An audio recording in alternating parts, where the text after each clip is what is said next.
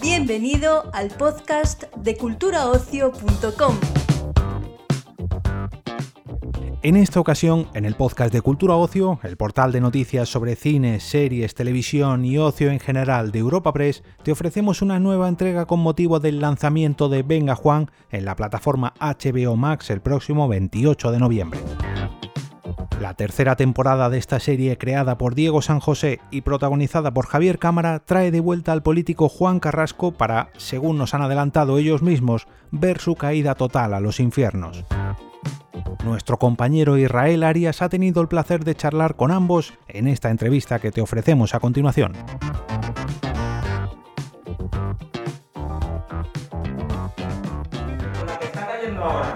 Eh, la temporada arranque, con Juan Carrasco en una energética, ¿cómo está la factura de la luz?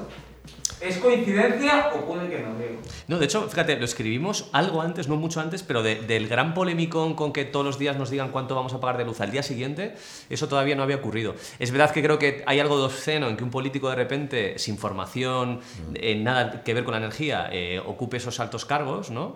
Eh, ¿Qué es y lo que está Hay pasando? algo envenenado en eso, sí. Y eso es lo que queríamos contar, esa, era esa parte. Luego nos ha venido fatal como ciudadanos, pero genial como creadores, el hecho de que la polémica que está habiendo porque estaba ya escrita y está rodado, ¿no? O sea, que un político mediocre, voy a contar una realidad y una ficción, que un político mediocre que esté haciendo charlas y que sea comentarista de televisión de todos los medios posibles y que de repente acabe en una energética en- con la que está cayendo, o sea, eso no es ficción, eso es realidad.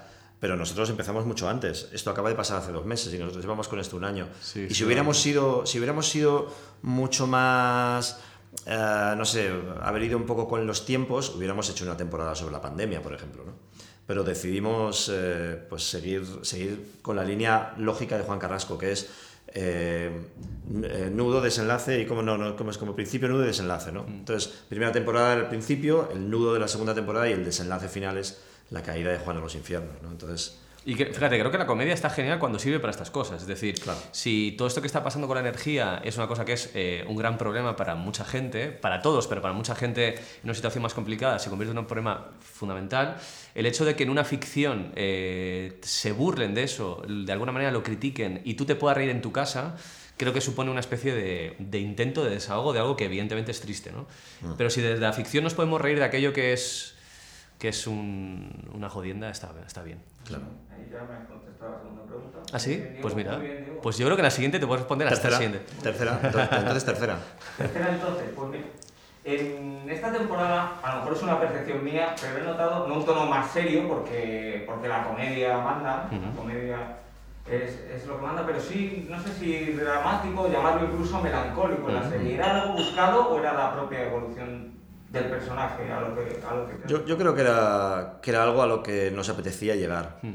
O sea, no por darle más seriedad a la historia, ¿no? sino porque creo que muchas veces te ves abocado a darle a la comedia un ritmo de comedia que te lleva de un gaz a otro y, y que, y que a veces va demasiado precipitado. Y dices tú, ya conocemos a Juan Carrasco, ya hemos hecho reír, ahora conozcamos la parte, la parte más íntima o conozcamos, sorprendámonos a nosotros mismos haciendo otra cosa. ¿no?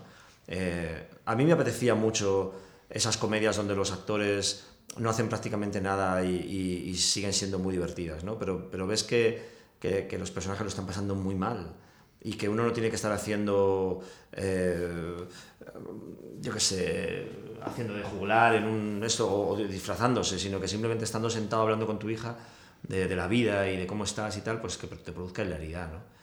Entonces me apetecía mucho, cuando leía las escenas, digo, coño, aquí no hay que hacer nada, entre comillas. No hay que hacer nada, no hay que, no hay que ir corriendo, no hay que llegar eh, tal, no hay que estar vistiéndose porque te pilla tu hija con una señora. O sea, no hay nada de eso. Hay un tío que está intentando pues que no le pase lo que le está pasando, ¿no? Y, que, y, que, justificar a toda su familia alrededor y, y hablar con su hija y con su mujer. Son conversaciones y, son conversaciones dramáticas. O sea, yo he empatizado más que nunca con Juan Carrasco. O sea, le, le he querido más que nunca, lo he defendido más que nunca. Pero veo que eso produce risas, ¿no? Y, y me, y me enfada.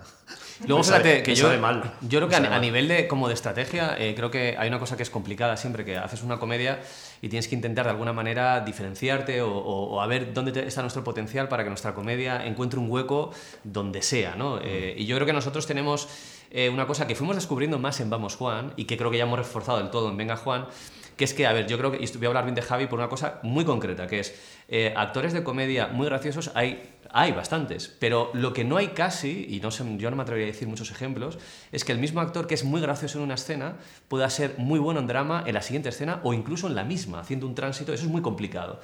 Entonces yo creo que una manera de diferenciarnos y darle como una especie de entidad a, a lo, que hace- a lo que hacemos perdón, para que encontrar un hueco es Javi Cámara.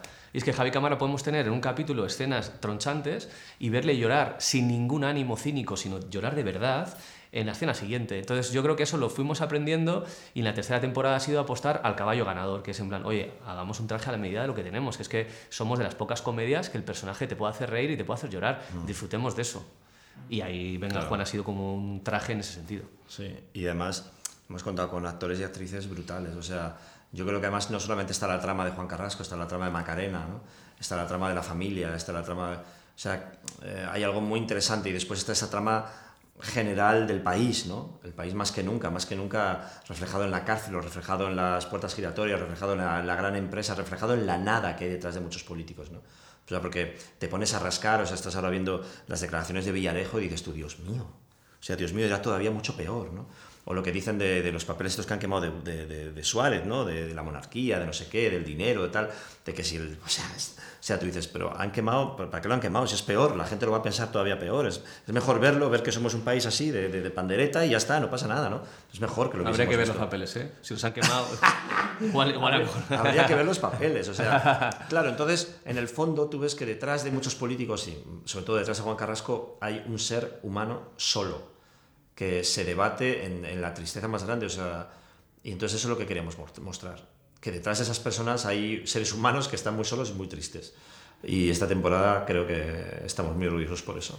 Están pasando cosas en la audiencia provincial de La Rioja. Ha sido cambiar el gobierno y se han puesto a remover. ¿Te suena? Efectivos de la Policía Nacional registran el Ayuntamiento de Logroño. No hemos hecho nada, no tenemos nada que ocultar.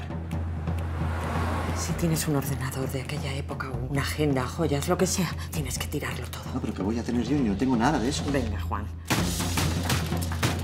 No me jodas que eres corrupto. Hola, cariño, ¿cómo estás? ¿Cuánto tiempo? Eres corrupto. Bueno, corrupto, corrupto tampoco, ¿eh? Ese pelo es de corrupto. ¿Qué te has hecho en la cabeza?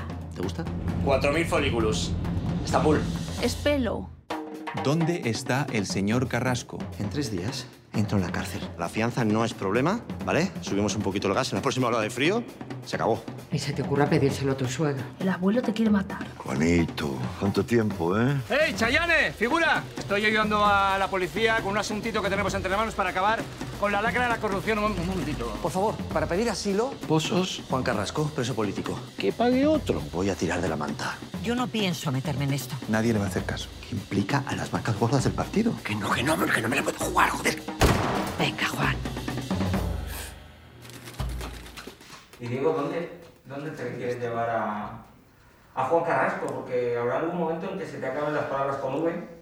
Sí, es verdad, no, no hay, hay por ahí todavía. hay- Viva Juan, hay. Sí, hay- una película dicen después vuelve Juan. claro, Sí. Vodka, vodka Juan también.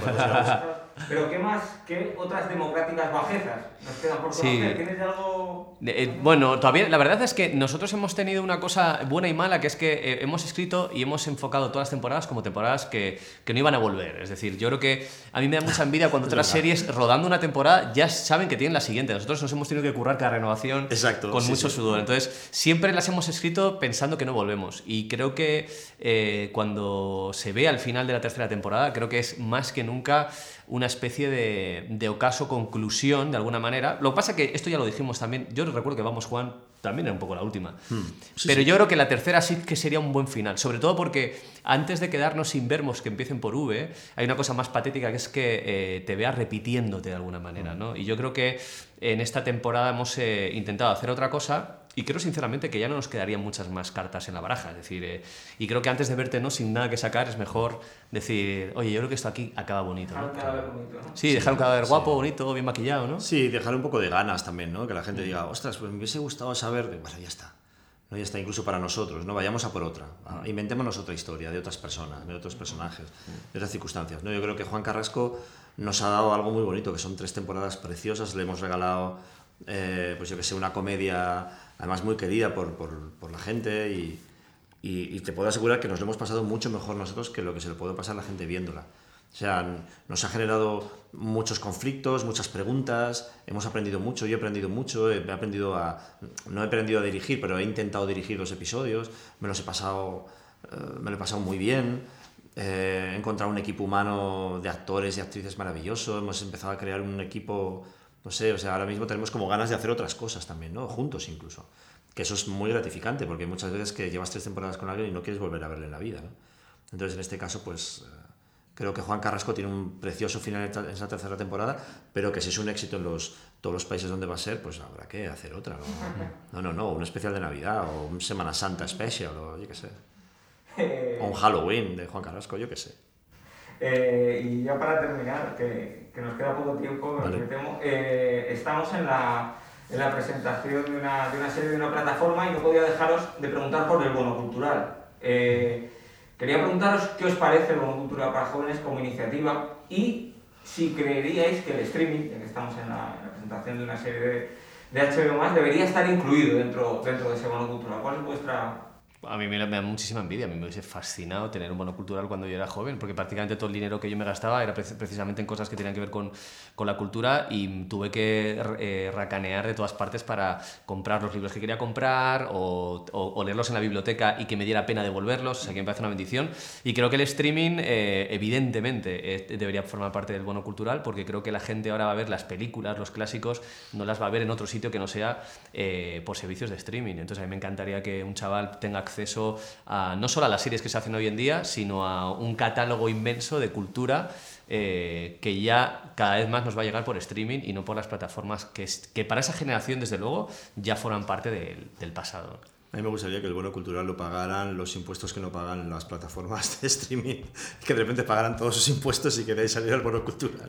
No, a mí me- gustaría que, me gustaría que, que que la cultura estuviera al nivel político que se merece. O sea, respetada por todos, eh, no siendo ninguneada. Me encantaría que hubiera una ley de educación donde todos los partidos políticos se pusieran de acuerdo con tener una educación. Despedimos esta entrega del podcast culturaocio.com invitándote a descubrir el resto de episodios de este podcast, así como todo el catálogo de programas de nuestra red a través de Europa Press barra podcast. Recuerda, todos ellos están disponibles en las principales plataformas de podcasting.